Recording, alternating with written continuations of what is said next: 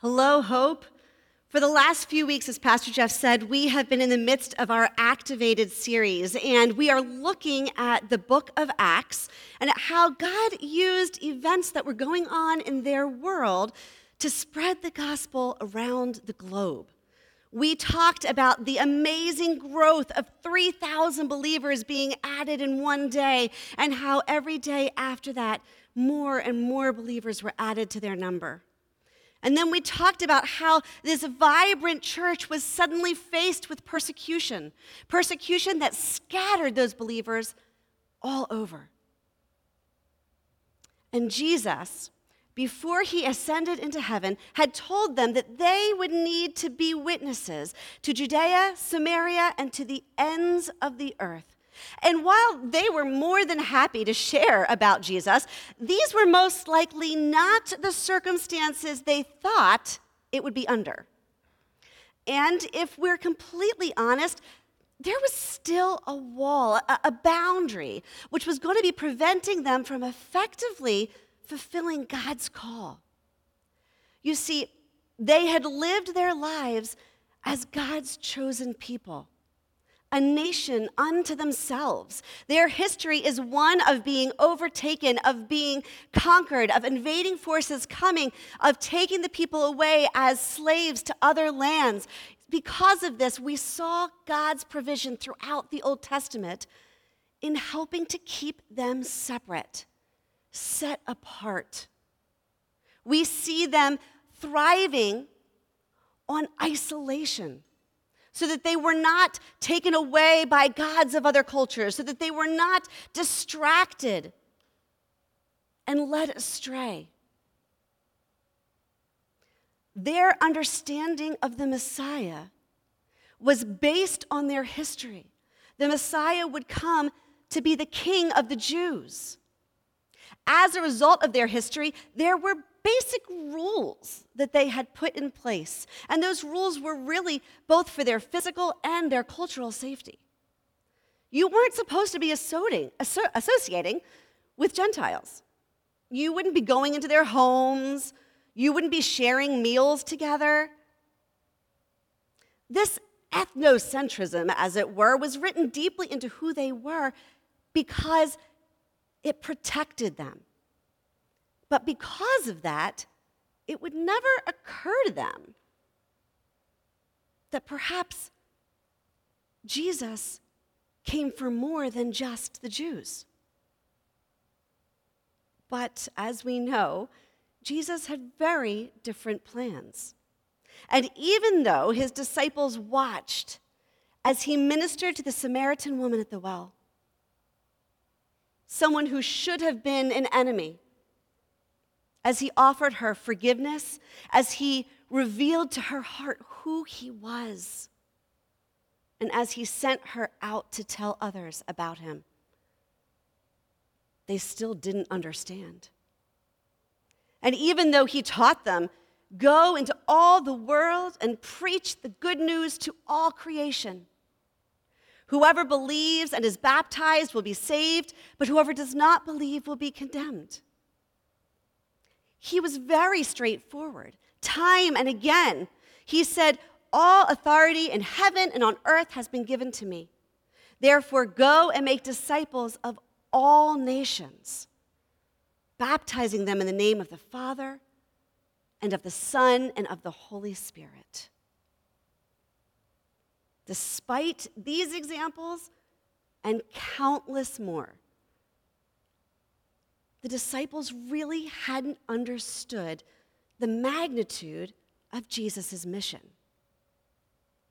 And when he ascended into heaven and the Holy Spirit came upon the apostles, they were faithful and they were ready to set out into the world and share about Jesus. But their world had a narrow definition.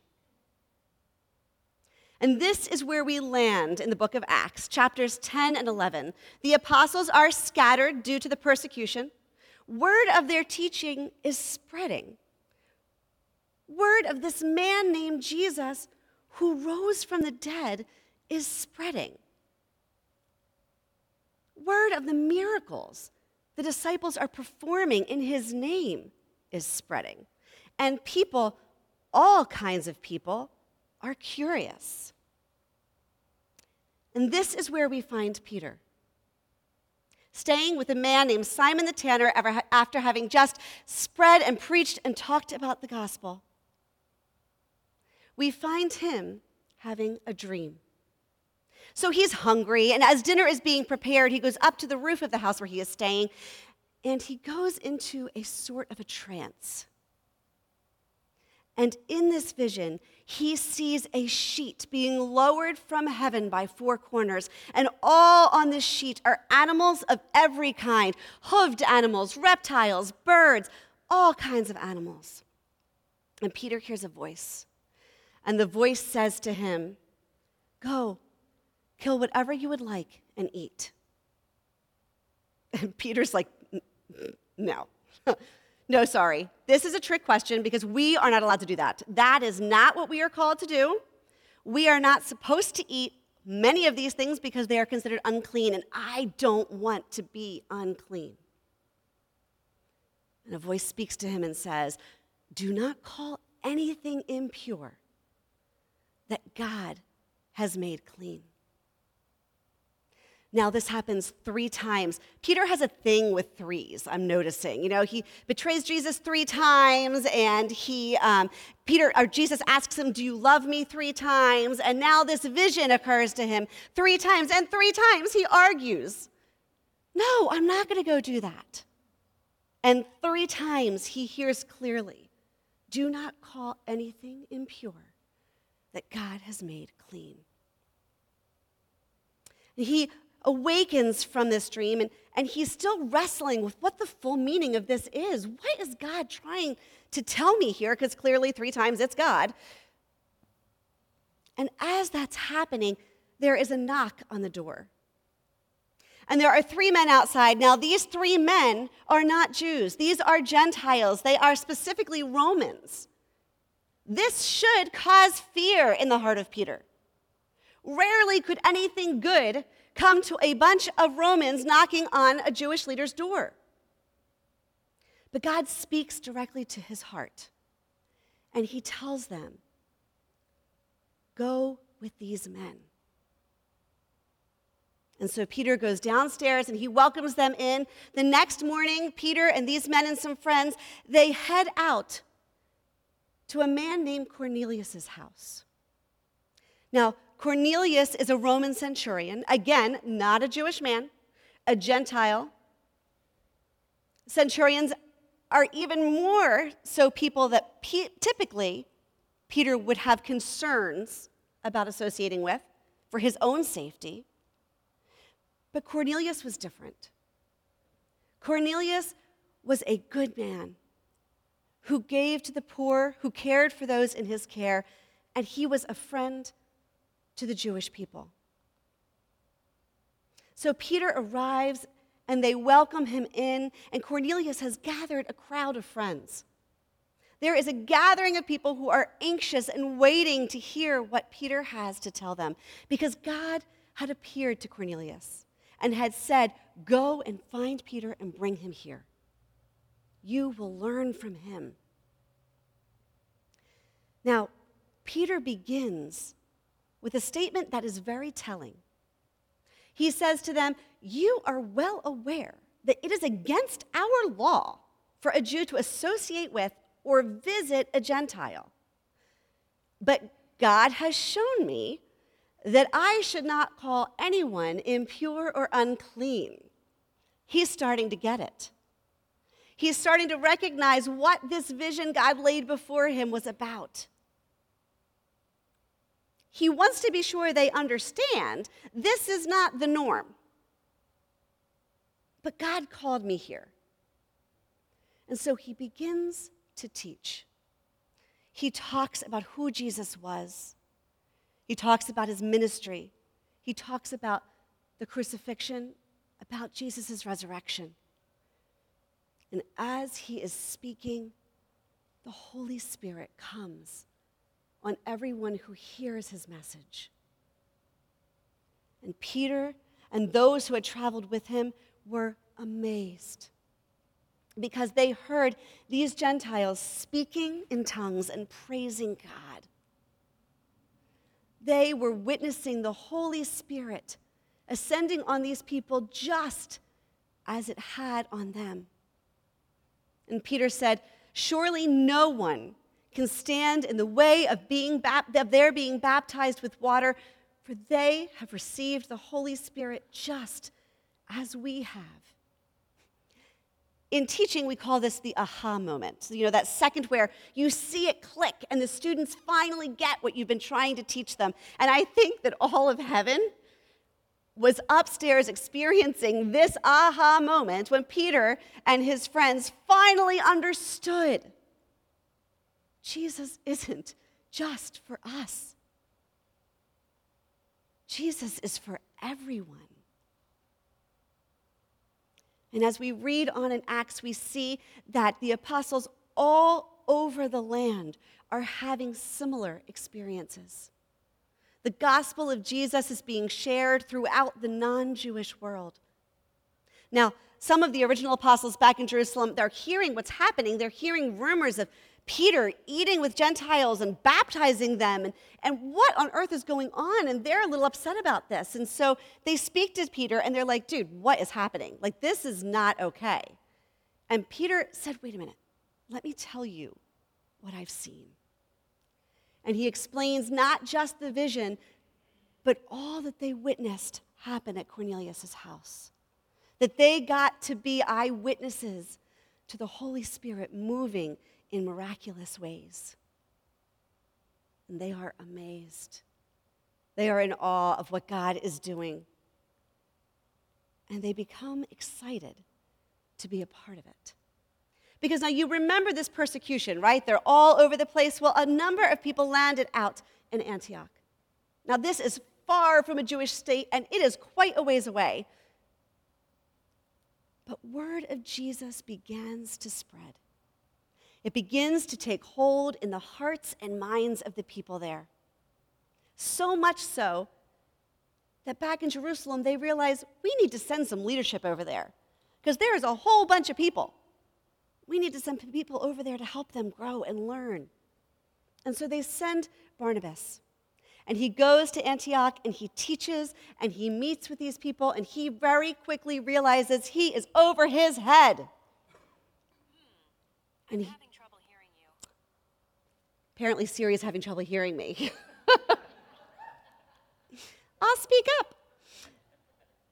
Barnabas is over his head, and so he goes to find Paul. And he brings Paul back to Antioch, and they spend a year teaching and sharing with the believers that are there. You know what's really cool? This is the first place we hear the term Christian Christ followers. And I think it is no mistake that it was amongst a Gentile groundswell that this took hold. This revolution looked vastly different than what they imagined it would. But why should that be a surprise? From Jesus' birth in a manger to his ministry to his crucifixion and resurrection, nothing was as expected. And you know what? It's still true today. I don't know about you, but I am still shocked when things don't play out the way I think they should. I was going to be a teacher, not a pastor. We lived in North Jersey, not back down here where I grew up. Last year was going to be business as usual, not something completely foreign that none of us have ever experienced before. Life today does not look like it did last year, two years ago, five years ago, or even 10 years ago. We're in the middle of a cultural shift. It began well before the pandemic, but this global event expedited the shift. Traditions and expectations are being questioned. Communications have connected us globally, allowing for a greater understanding of the world around us and events happening across the globe. we here in America have become an on demand nation, for better or for worse. But if we're honest, in many ways, the church as a whole has not kept up. It struggled. It struggled in the desire to cling to the way things have been. And yet, then can't understand why people today don't want to come back. We are suddenly experiencing a generation who has never set foot in a church. Or those who have may be wounded by their experiences. But we want them to just jump on board and come on back in to a church at the exact specific time we've allocated you should come to worship. Many churches today expect a world with only a marginal knowledge of who Jesus is to reorient their lives to his priorities, particularly when their experiences with Christians may have been harsh, angry, or divisive. Today, perhaps more than ever in recent history, we are being called to think outside of the box. What would it look like to make a first step a first connection for someone attainable? What is an invite that might resonate with someone? How can I be sure to demonstrate Jesus' love so that when I make the invite, they're interested? Here at Hope, that's why we do things like the Christmas tree lighting or the gingerbread house making. It's, it's why we have events like yesterday with our tie dye family fun events. Opportunities for people to set foot on a campus and get to know us. To see that we just want to love them and get to know them. It's an easy ask and a non threatening first step. Online campus has become, in many ways, that easy ask as well.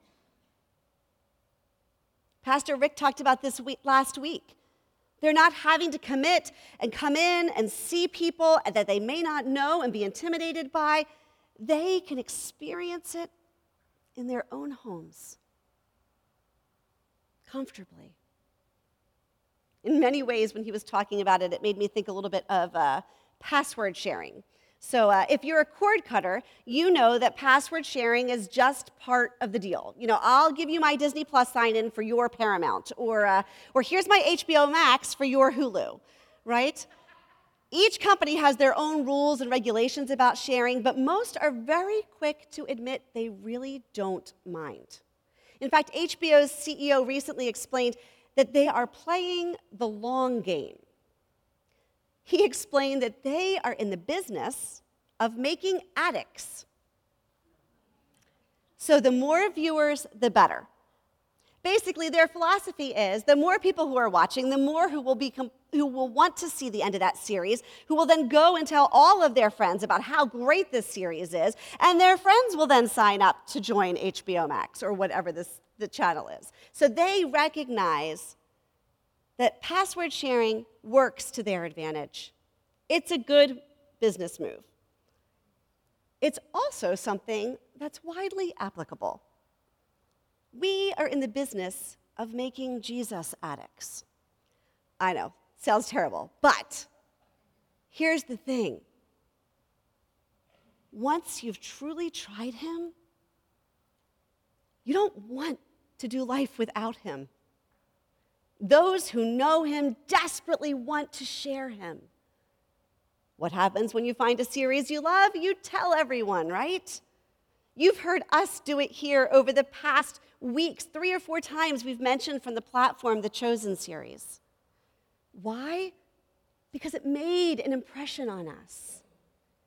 It stirred something in us, it touched us in a way I didn't expect. And we believe it will touch others too. That's why we share. It's why we share about Jesus. And Peter was all about sharing. He had been traveling and preaching and teaching about Jesus, but only with a heart for those like him. God called Peter to go somewhere he was uncomfortable going.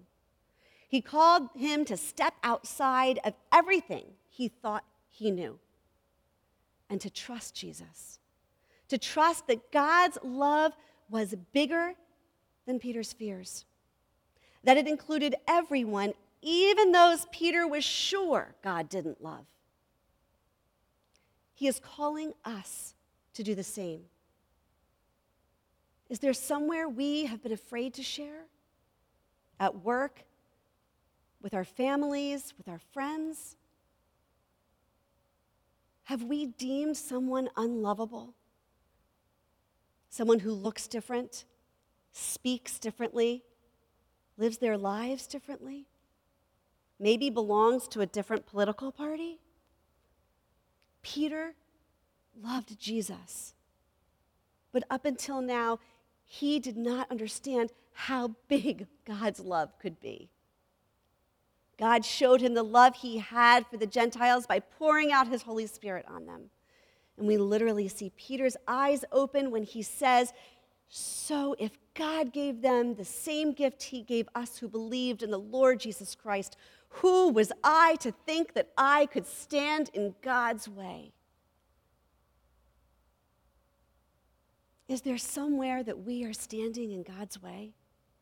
With the best of intentions, clinging on to familiar or safe things? Are we stuck in Old Testament thinking when we should be living in a New Testament promise? God is poised to do amazing things today, to bring a revival out of a pandemic.